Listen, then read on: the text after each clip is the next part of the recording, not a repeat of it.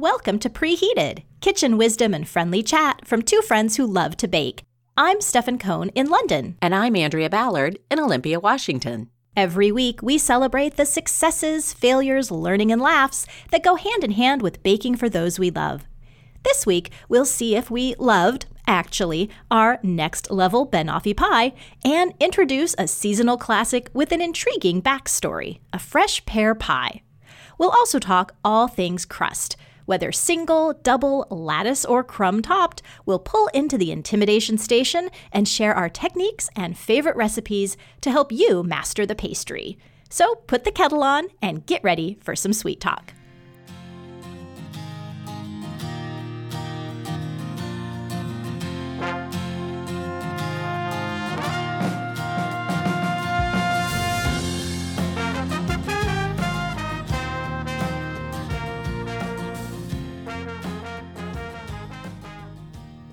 Stefan, I don't often spend a lot of time on Twitter for social media. Yeah. I have to tell you about something I got embroiled in over the holidays. Oh, gosh.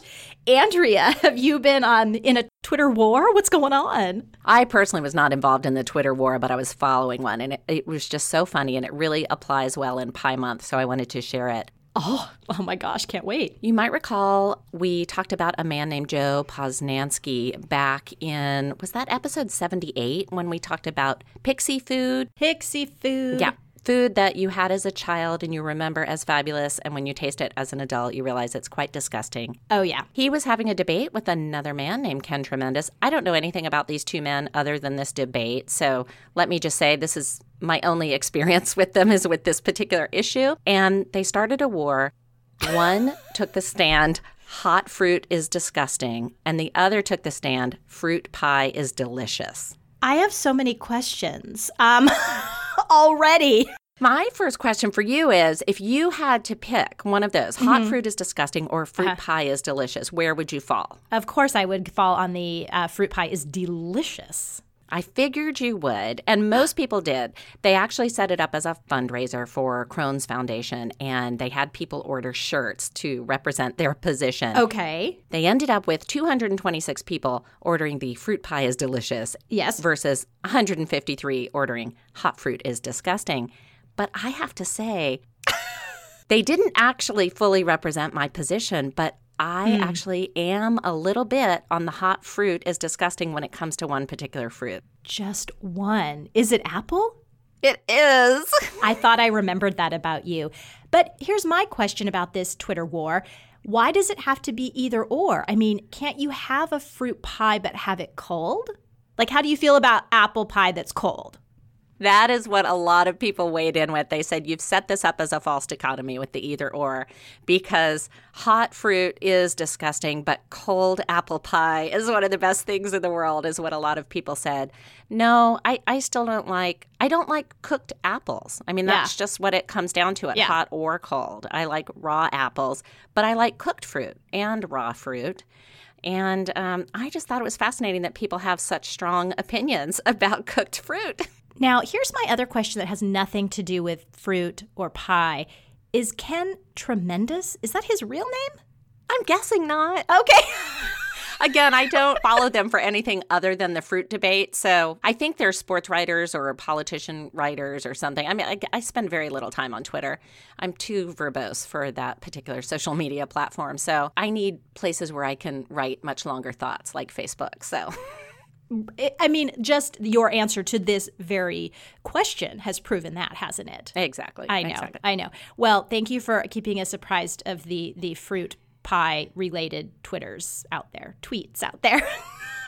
I did want to make sure that people are aware of that raging debate. It might come up when we introduce our recipe this week. So stay tuned. Well, before we do that, Andrea, we've got a pretty major holiday coming up this week. Yes, we do.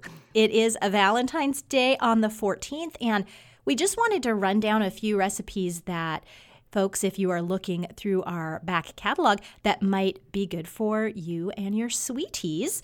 Andrea, we had such a great time, and I would be remiss if I did not mention our raspberry flummery from way, way back in episode 13. 2019. Yeah, that's one of the first ones that actually came to mind for me because of the color. Yes.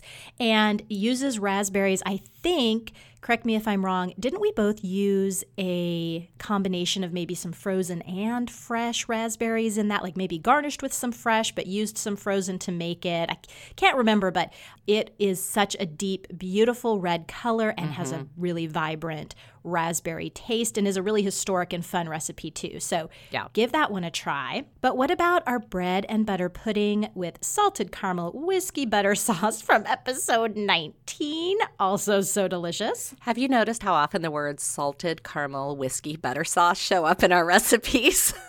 it's true. I'm noticing a trend. If, if those words are included, we're, we're on it. But also, Andrea, our plum meringue that we did a little more recently back in episode 92, that was such a fun bake, had the cooked fruit, don't tell Ken Tremendous, on the bottom, but then it had that billowing meringue topping. And that that's was just so unique and fun, was one of my favorites. And so easy. Yeah, that's a good one.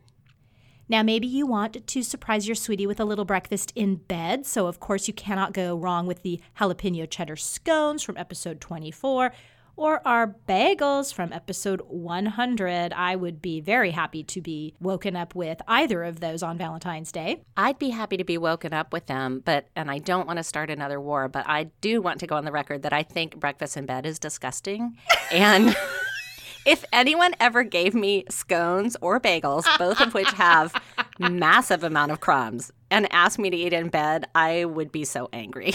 Okay, all right. I will remember that. Uh, maybe you're cooking for some kids this Valentine's Day and ones that we know have been really popular, not only with our own kids, but with listeners' children, uh, were the sugar cookie bars from episode 44. Oh, yeah. Listener Carolyn's boys in particular, I think they make them with her, but they also really love eating those. In my house, the moist chocolate cake from episode 61.5 is a huge hit, very easy. Oh, a nice Bundt cake, yeah. Yes. And then my second season blue ribbon from episode 77 is Prince Harry's caramel banana cake. That might be the one that I'm going for. Maybe not your traditional treat you think of for Valentine's with chocolate and flowers, but one of my kids' favorites and my husband's too. So that might be where I am caramelizing this Valentine's Day. We shall see. Well, and I think it's important if you're trying to do something nice for people that you're giving them what they want, not necessarily what the traditional world says you should do on Valentine's Day. I'm not a huge fan of roses, for example. So, you know, that would not be the flower to bring home to me on Valentine's Day. If anyone's listening, just wanted to throw that out there. And you're right. That's what it's all about, isn't it? Well, Stefan, this week's recipe is the next level banoffee pie, and it came from BBC Good Food. It is my first experience with banoffee pie, but you, living in London, I'm sure have a lot more experience. So why don't you start it off and tell us how it turned out for you? So, the BBC Good Food is calling this their next level banoffee pie, and we spoke a little bit about why that would be considered maybe a little bit pumped up or more dramatic than a traditional banoffee pie. And there were a few places. The first is the crust. You are using a hobnob, a chocolate hobnob, which is an oaty biscuit with a chocolate coating. And I think in a normal banoffee pie, you might just do a more standard graham cracker.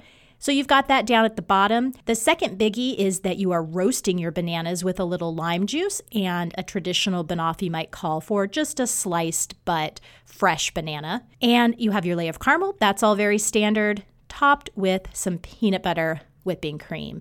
Andrea, I think all of these components by themselves were very delicious. I think together they were good, but I had some weird texture things that ultimately influenced my overall thoughts about this pie. So, oh, interesting. I, am I'm, I'm curious. Texture in terms of the crust, or the filling, or the peanut butter topping.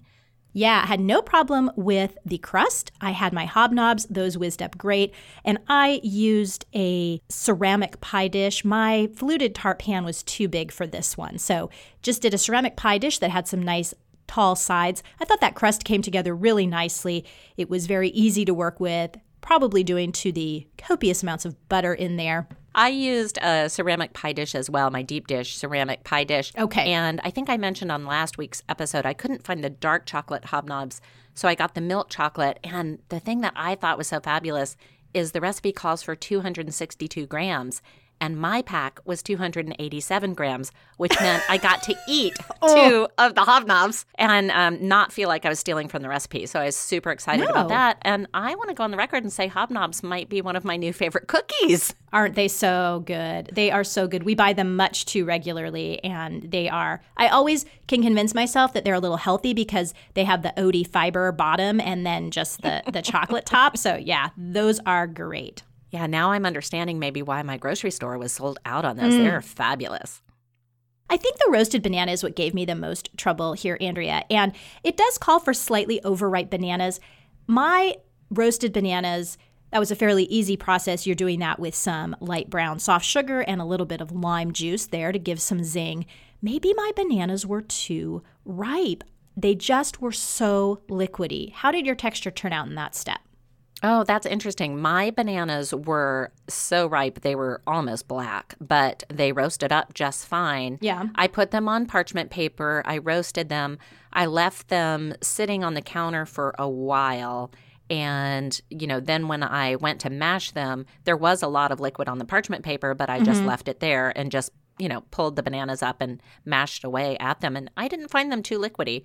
It was just a sort of a, a, a smashy banana mixture. That's what I was really hoping for too. But then in the next step, when you have your caramel, my caramel really didn't want to set. And I used exactly what was called for in this recipe, which is a canned caramel. And here in England, it's called a carnation cooking caramel. So I knew I had the right ingredient going in. And I was just thinking if maybe it was that play of the too ripe bananas with the caramel that was allowing for it to be a little too liquidy. Did you have any issues with your caramel, Andrea? No, not at all. So you you spread your bananas over your crumb base. Yep. And then you heated your caramel. Yes. And still when you poured it in, you think the caramel had trouble setting? I do, but here is my other issue. Now, this recipe calls for 80 grams of banana chips. Mm-hmm. And in last episode, I revealed I do not care for banana chips. You did. So I thought, no problem, I can leave these out.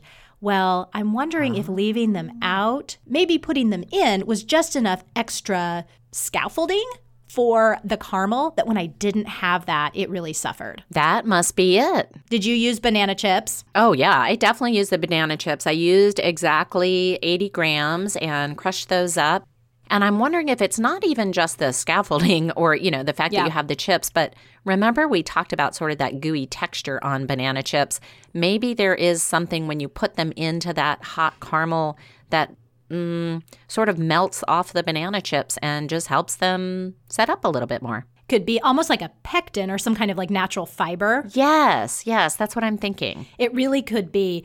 Then you have the whipping cream, which is with the peanut butter. I think I'm just going to make all my whipping cream with peanut butter from now on. That would also get a vote in my household. I think the the peanut butter whipping cream, especially with my husband who loves peanut butter more than anything, and he's constantly asking me to put peanut butter in things where I think it doesn't belong. this this was really one of those times, and I didn't tell him. And he took his first bite, and he looked at me, and his eyes just lit up, and he said, "Peanut butter." oh, it was so delicious.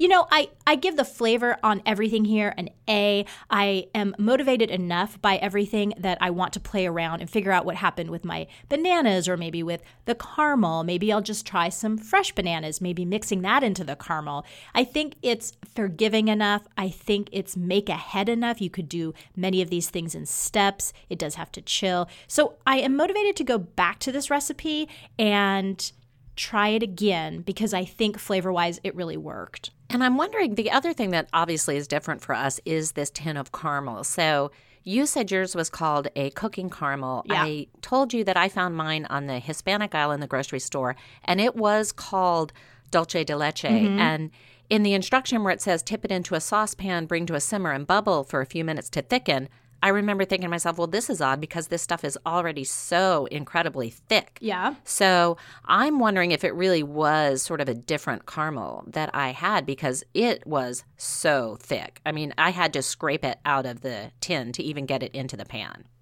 I mean, I definitely had to scrape mine as well, but it was runny. It was like I, I would call it a runny caramel. Yeah, no, mine was not even runny. Mine, mine was like a mine was like a thick pudding. And I had to, you know, use a spoon. I, I could have held that can upside down over the saucepan forever and nothing was coming out. Well, perhaps the texture was not a mistake. Maybe this is exactly how it should have been. Mine set up beautifully. So I did like okay. the texture. I, you know, just had a great experience with this. I told you how much my husband loved it. I absolutely loved it. I do think this is the first time I've ever made a dessert where I had a smashed banana layer as opposed to a sliced banana layer. Yes, exactly. And I think I really liked that. Um, I don't know. It just it just felt better. You didn't feel like you were getting these kind of chunks of banana. Yes. It was just more of a general banana flavor. It was absolutely wonderful on day one, five star. My husband is prone to superlatives. He has previously said the butterscotch curry pie we made was the best pie ever in the world. Yes. Then I think one summer he said the strawberry rhubarb pie was the best pie we've ever made in the world. He has now transferred his allegiance to the next level, banoffee pie, that this is absolutely the best pie he's ever had in his life. On day two, and usually I give my pies away, but I couldn't because uh, he was so obsessed with this. Yeah. So on day one, best pie ever. On day two, same thing, best pie ever. And he asked me to please get rid of it because he was like, if you don't get rid of it, I'm going to eat the whole Oh. Eat thing. it all. Yes. So, right before I discarded it on day three, I thought, oh, I'll just take a bite. And lo and behold, uh, that smashed banana layer does not hold up to day three. Okay. So, it had kind of disappeared. I don't know how else to describe it. But, and the crust was not soggy, but there was just sort of an off flavor. So, that's just my only caution on this fabulous pie is I do think you want to go ahead and eat it on day one or day two. It does require a four hour chilling time to set. And I did, I made it in the morning and I served it that night. So I think mine actually set for six to eight hours Yeah. before I cut into it and served it. And it sliced beautifully and it set up beautifully and it was great the next day. But I wouldn't hang on to it until day three or beyond. I think if you can lick whatever texture issues that I had, you're not going to have it on that third day. You know, it's it's Yeah. It, the flavors are so great and the components all really work. So, um, listeners, if you have made this or a similar recipe that maybe calls for a caramel or a cooked banana, let me know what you think might have might have happened here. In the meantime, I'm going to play around with uh, some variations because I am very motivated to do it. It was really tasty, and I'm glad you liked it too.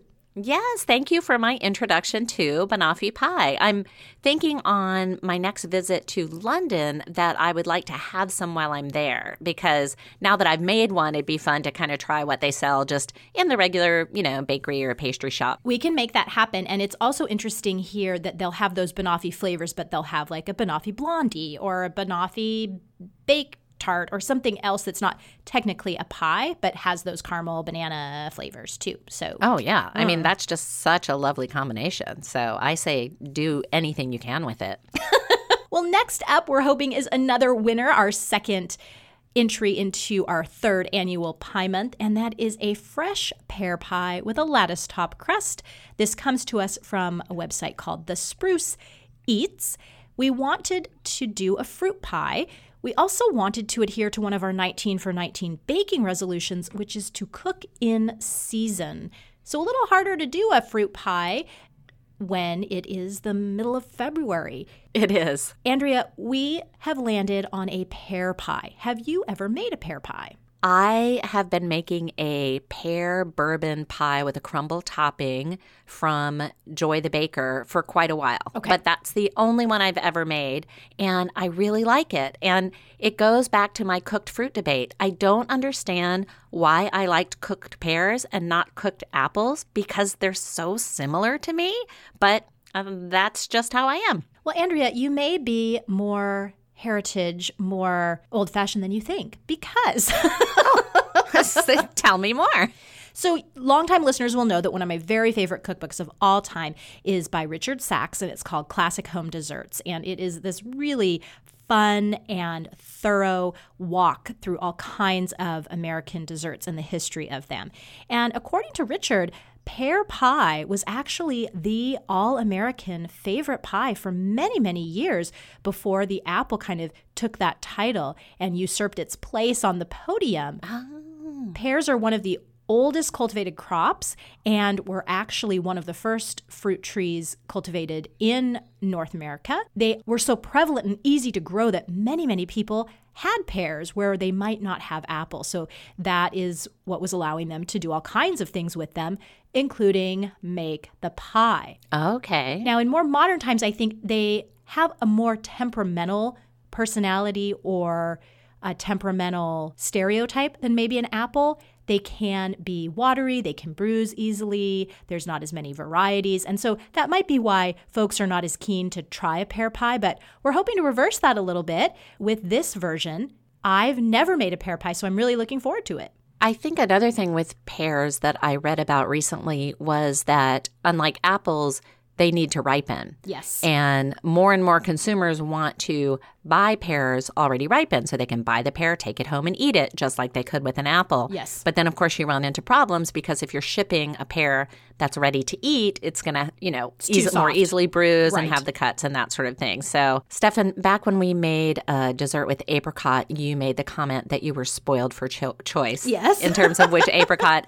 I know that I am going to be spoiled for choice when it comes to pears. I mean, Pacific Northwest and pears, we have so many. We have the Comice, we have the d'Anjou, we have the red Anjou, we have the Bartlett, we have the Bosc. So I personally am thinking where it says five fresh pears, I'm going to try a mixture of pears. Okay. So I wanted to run that by you and see if you approved of that. I do approve, and I also know why you have so much choice, and that's because Washington State leads the world in pear production. Oh, I did not know that. I would have guessed Oregon. And I would have guessed apple. Right? Again, oh, it's it's apple and it may be for apple as well, but but you don't hear about the pear production quite as much either. So Good. Well, I was thinking similar to apple. You know, I think apple pies are best when you mix the apples. Yeah. So you have a mixture of some of the ones that are good for baking versus ones that are good for eating. I don't know that I have an opinion on pears in terms of ones that are better for baking than for eating. I tend to just buy the pears and eat them. Yeah. But I do just think a mixture is going to be more fun. I also wanted your permission to add a different spice, and that is cardamom, because in my mind, pear and cardamom together are just two of the best flavors in the world. Well, you go for it, permission granted, and I will go with cinnamon as written, and let's compare notes next week. Thank you. I'm so excited. I appreciate you allowing me to experiment a little bit. I'm really, really excited about this particular recipe. And I have looked at the Spruce Eats before, but I think this might be one of my first recipes that I've made from them. So I'm really excited about it. Yeah, definitely. So, just a few notes on the recipe. If you follow their pastry crust, I think I'm going to here. It's an all butter crust. And then the filling, Andrea, it says five fresh pears.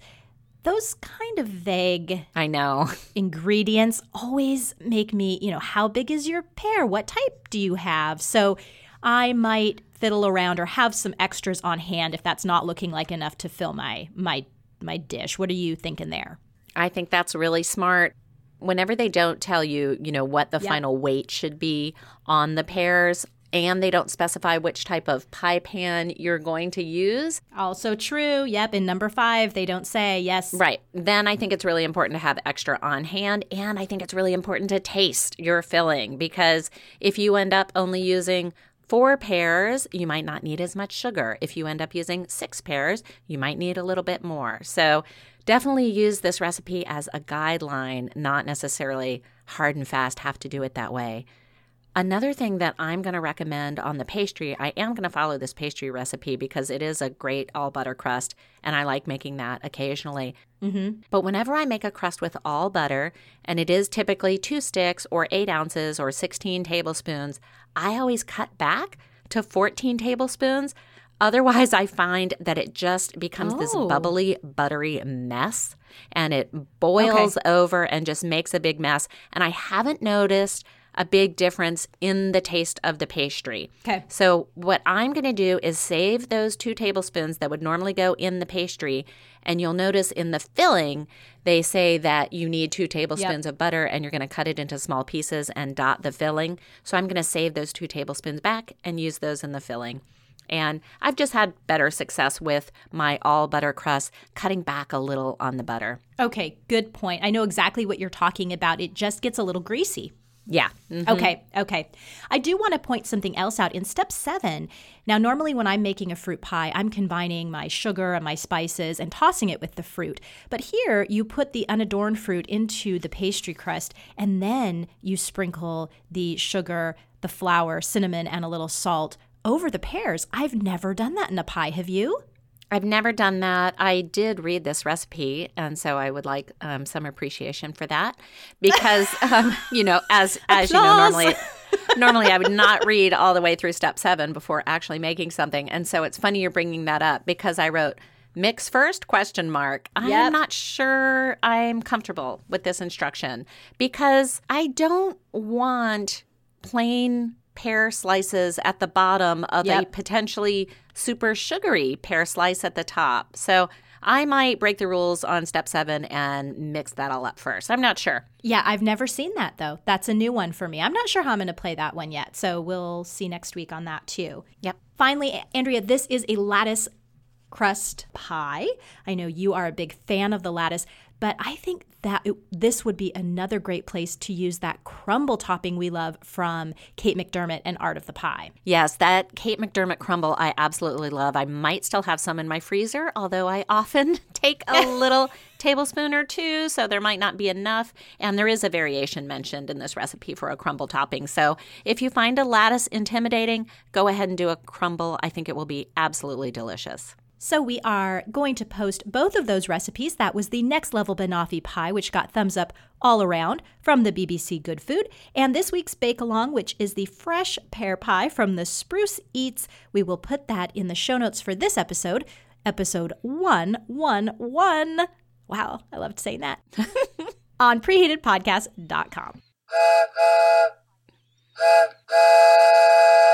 Ladies and gentlemen, we're now approaching Intimidation Station, Pie Crust Branch. Please ensure you have all your belongings, rolling pins, all purpose flour, and leaf lard with you, and step carefully onto the platform.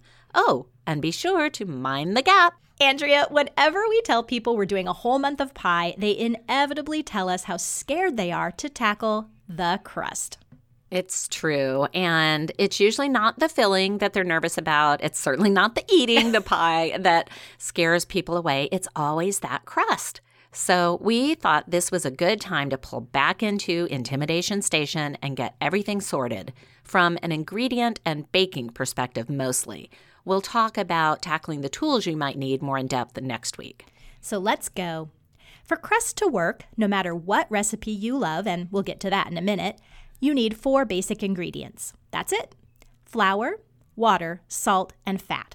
Your fat can be lard, shortening, butter, or a combo of these. And your crust has to fulfill several duties for something that contains only these four ingredients. It needs to be flaky but firm, strong but not tough, and hopefully impart a complementary flavor to whatever filling it's holding. That's right. It's not necessarily a complicated recipe, but it is one of those things that you have to get right at every step or there's no going back. First, you cut your fat into your flour, and there are several ways to do this. I've rediscovered the joys of my handheld pastry cutter, which looks something like a large, rounded, four tined fork. I can see and feel up close how my dough is coming together. Andrea, I think you're a fan of using your food processor. I am mainly because I think once you're making crust, it's just as easy to make, you know, four recipes instead of one. True. So the food processor makes that really easy. It's really important not to overwork your dough, though, when you use your food processor. And I took a pastry class once from a French chef, and she warned us never pulse your pie crust more than 30 times total. Oh. So I always keep that in mind and keep count as I'm making it. And of course, what kind of fat you use is open for endless debate, and there are pros and cons to each. Butter has arguably the best flavor, but it can be hard to work with as the melting point is lower than other popular pie crust fats. And because it has a high water content, it can turn your crust a little bit leathery. For years, I exclusively made shortening crusts. The pros here, aside from it being a vegetarian option, are that it's inexpensive and easy to work with and produces a very flaky crust but it has no flavor at all, which can seem like a missed opportunity. I think leaf lard is the best of both worlds. It's easy to work with and it creates a flaky pastry like shortening. And if you mix it with butter, like I do in my go to recipe, Mary Beth's Reliable Pie Crust, you get amazing flavor from the butter and flakiness from the leaf lard. So, does it have to be leaf lard or can you use any type of lard? I know I've seen regular lard in my grocery store refrigerated shelves. Yeah, alas, it must be leaf lard. um, I've I've tried the other, and you get a bit of porky flavor Oh. that most of us don't want in our pies. At least not, Okay, you know, in our sweet pies. right. Leaf lard is a little bit harder to track down, and it has a resulting price tag of something being a little bit more precious. And obviously, it won't work if you're vegetarian or vegan, but it is my number one fat that I love to use. And I keep coming back to a butter shortening combo that's really similar to Ina Garten's classic. So, whichever method you prefer, how well you incorporate your fat into your flour has a knock on effect for the next step how much water you'll need to add to make it cohere. You've heard us talk in the past about humidity being one reason that water levels can differ from one batch of pie crust to the next. But over at Serious Eats, J. Kenji Lopez Alt suggests that's not such a huge factor after all.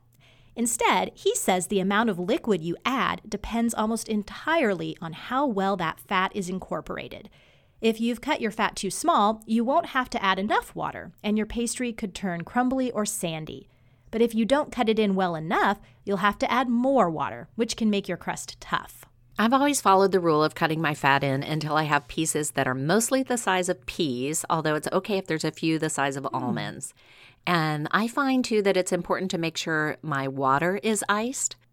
In fact, I think it's even better if all of your ingredients are Yes. cold. So I personally store my pie flour in the freezer, so it's always nice and chilly.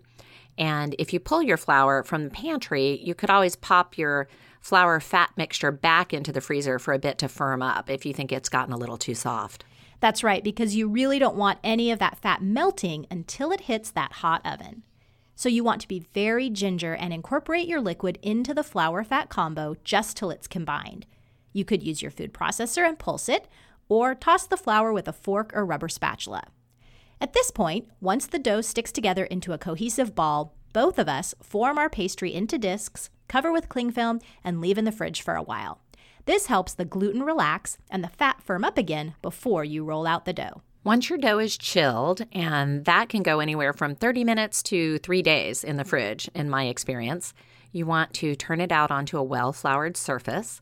Stefan, we both like rolling on marble surfaces, but if you don't have a marble countertop, you can buy a board or even a remnant at a home goods store or a resale site that you can pull out whenever you need. And how do we roll? With our tapered rolling pins, also known as French rolling pins. For our money, these provide the best balance and ease. When maneuvering your dough into your pie tin, try not to stretch your crust. But remember, you are the only person who will ever know what the bottom of your pie crust truly looks like. So, if your dough tears or you just can't maneuver it into place, feel free to make a patchwork crust and take bits and pieces from wherever you need to cover the bottoms and sides. Keep a bowl of water handy and use it to patch. The cold water acts like glue and will make the pieces stick together nicely. Now we're on to the design. Pie crust can come in all kinds of variations double crust, single crust, single crust with a crumble topping, double crust with a lattice crust. And then there's the par bake, when you partially bake a crust before adding filling and cooking it through, and the blind bake, when you bake a crust without any filling inside at all. You- You'd most often use this for a custard or a cream pie. And we're doing a variety of recipes this month to try our hand at almost all of these. You just heard us introduce this week's pear pie, which is a double crust lattice, but could also be made with a crumble top. And once again, our favorite crumble right now comes from Kate McDermott's Art of the Pie book. It makes a nice hefty amount, and you can store it in your freezer if you have leftovers. I personally love it on fruit pies, and as I admitted earlier, I will sometimes sneak a tiny handful for a snack. And Andrea, speaking of fruit pies, you explained how to tackle lattice, which is a woven crust technique, back in episode 90 when we were doing our classic peach pie during sensational Stone Fruit Month. We've also got a double crust savory pie coming up at the end of this month, and next week's bake along is going to call for a par baked single crust. Yes, and of all of these crusts we're talking about, I think it's the blind and the par bakes that really trip people, and I'm including you and me in that category. Uh, Yes. so let's talk about these two a little bit more. Many of the techniques are the same. In a par or a blind bake, you're going to roll out your dough, you'll fit it into your pie dish, you'll crimp the edges, and then you usually prick the sides and the bottom with a fork so that any steam or air can be let out and stop the bake crust from bubbling up. You'll have best success with par or blind baking if you use pie weights. These can be dried beans or rice, ceramic weights, or stainless steel ropes that coil into the bottom of your pan and crawl up the sides. Whatever you use, you want it to be able to press all around that crust so it stays in place, doesn't slip down, and essentially molds itself into place as it bakes. We've both been loving using sugar in our blind bakes, and as always, a shout out to listener Andrea in Germany for changing our lives with this suggestion. But I do want to make a few important points. Before you put the sugar in, you must line the crust with parchment or foil, or else you'll just have this sticky sugar filled crust on your hands. Stefan, you and I are fine with reusing that sugar in subsequent blind bakes, or in fact, I use that toasted sugar in recipes that I think really benefit from caramelized sugar. But some people really don't like the idea of reusing this ingredient from a food safety standpoint. And so they might find this particular method wasteful. So, as always, just use the tool that you like the best. That's right. One thing I've been struggling with lately is the dreaded slump. Yeah. No matter which pie weight option I choose, my sides slip down. If this is a blind bake, they can collapse all the way down onto the weights. If it's a partial bake, they can fall into the filling. It's not pretty. It means my crust doesn't cook properly, and neither the crust or the filling taste their best since they're cooking into one another where they shouldn't be. I had a very ugly scene last November Oh, no. for Thanksgiving pies, and I vowed never to go back to that dark place.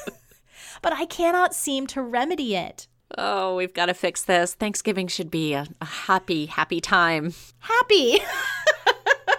No, I, I struggle with this as well. And one thing I'd like to recommend is a mm-hmm. short but really helpful video from our friend Christopher Kimball over at Milk Street Okay. Radio. And he says if you follow a few simple tips, it can really cut down on shrinkage. So, first, you do want to line that pastry with a heavy duty tin foil.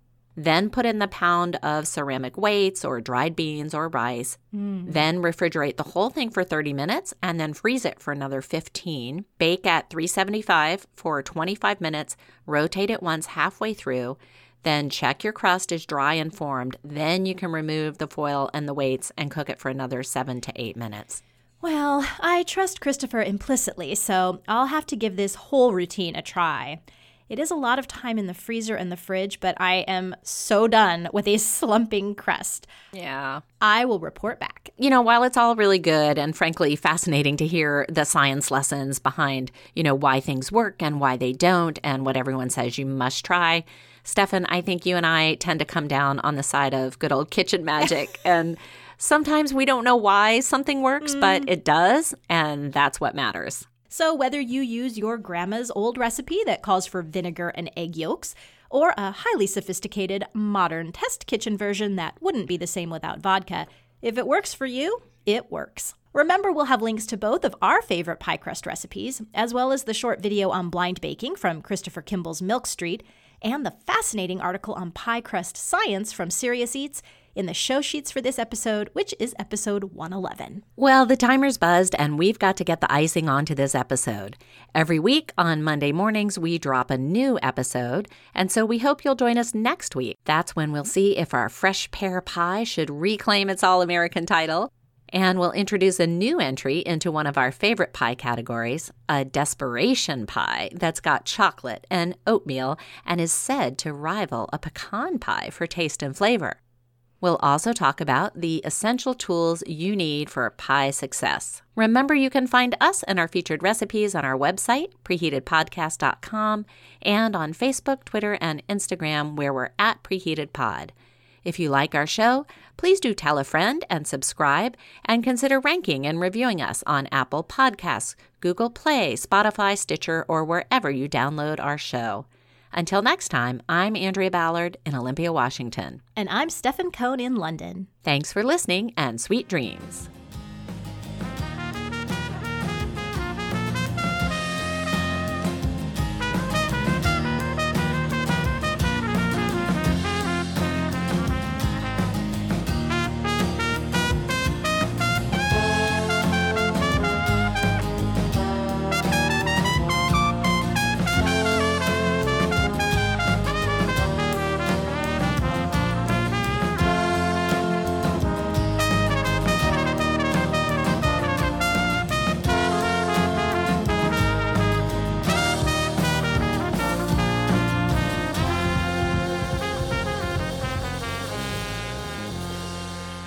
Preheated is written, hosted, and edited by Andrea Ballard and Stephen Cohn in association with 24th Floor Productions.